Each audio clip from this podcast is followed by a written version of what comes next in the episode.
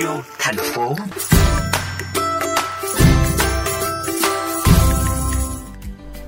Các bạn thân mến, thay vì dành ngày cuối tuần để nghỉ ngơi hay đi chơi, rất nhiều bạn trẻ đã cùng tham gia vào ngày hội nhặt rác bảo vệ môi trường lớn nhất Việt Nam do cộng đồng Xanh Việt Nam vừa tổ chức lần thứ tư với tên gọi Clean Up Việt Nam. Chiến dịch Clean Up Việt Nam, chiến dịch nhặt rác lần thứ tư tổ chức ngày bốn tháng mười hai vừa qua, thực sự là ngày hội lớn của những người yêu môi trường bởi đã có khoảng hai mươi nghìn bạn trẻ trên khắp sáu mươi ba tỉnh thành và gần hai mươi điểm cầu quốc tế được kết nối với nhau bằng tinh thần tự nguyện và tình yêu thiên nhiên. Bạn Ngọc Ánh, người sáng lập cộng đồng Xanh Việt Nam, không giấu nổi niềm vui và sự xúc động khi hàng nghìn hàng nghìn hình ảnh, tin nhắn về chiến dịch từ các đầu cầu liên tiếp được truyền về. Các miền thì không phải khí hậu, đầu cầu nào cũng đẹp. Và có những đầu cầu là mưa lớn, khi mà mọi người mặc áo mưa rồi che dù, mặc dù là rất là lạnh, khó chịu nhưng mà mọi người vẫn quyết tâm ra quân để mà lấy cái sức nóng lan tỏa như vậy. Thì chiến dịch lần bốn là chiến dịch phải nói là thành công nhất. Và đặc biệt là ngày hôm đó tụi em nhuộm đỏ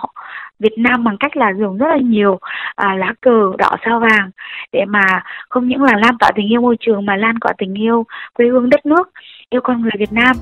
Chỉ cần qua hành động thiết thực, mọi người cùng nhau cúi xuống nhặt rác, ai cũng có thể làm sạch nơi mình đi qua. Chiến dịch được phát động với mong muốn sức mạnh của sự đoàn kết, chung tay của tập thể có thể hô biến những bãi rác tự phát thay đổi một cách bất ngờ để ai cũng nhìn thấy rõ thành quả xanh, sạch, đẹp đến với môi trường sống quanh ta.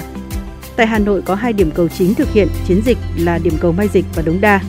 Bạn Hoàng Duyên, một trong những thủ lĩnh ở điểm cầu Hà Nội, chia sẻ nỗ lực của các bạn trẻ trong việc xử lý các bãi rác tự phát lớn ở điểm cầu Mai Dịch. Điểm Mai Dịch là một địa điểm rác tập trung ở ngay hai bên phía rìa đường rất là nhiều và có cả những cái rác thải xây dựng. Những cái điểm bãi rác tự phát thì chúng em cần phải nhiều thứ hơn, ví dụ như là cần phải có máy xúc, máy ủi hay là cần phải có người phải gọi là có chuyên môn, có khả năng thì dọn được miếng thủy tinh hay là kim tiêm các thứ. Không dừng lại ở một chiến dịch, một ngày phát động, những hoạt động của chiến dịch dọn rác sẽ được tiếp nối có chiều sâu hơn. Bạn Ngọc Ánh tiếp tục cho biết định hướng những kế hoạch cho môi trường Việt Nam sắp tới của Xanh Việt Nam.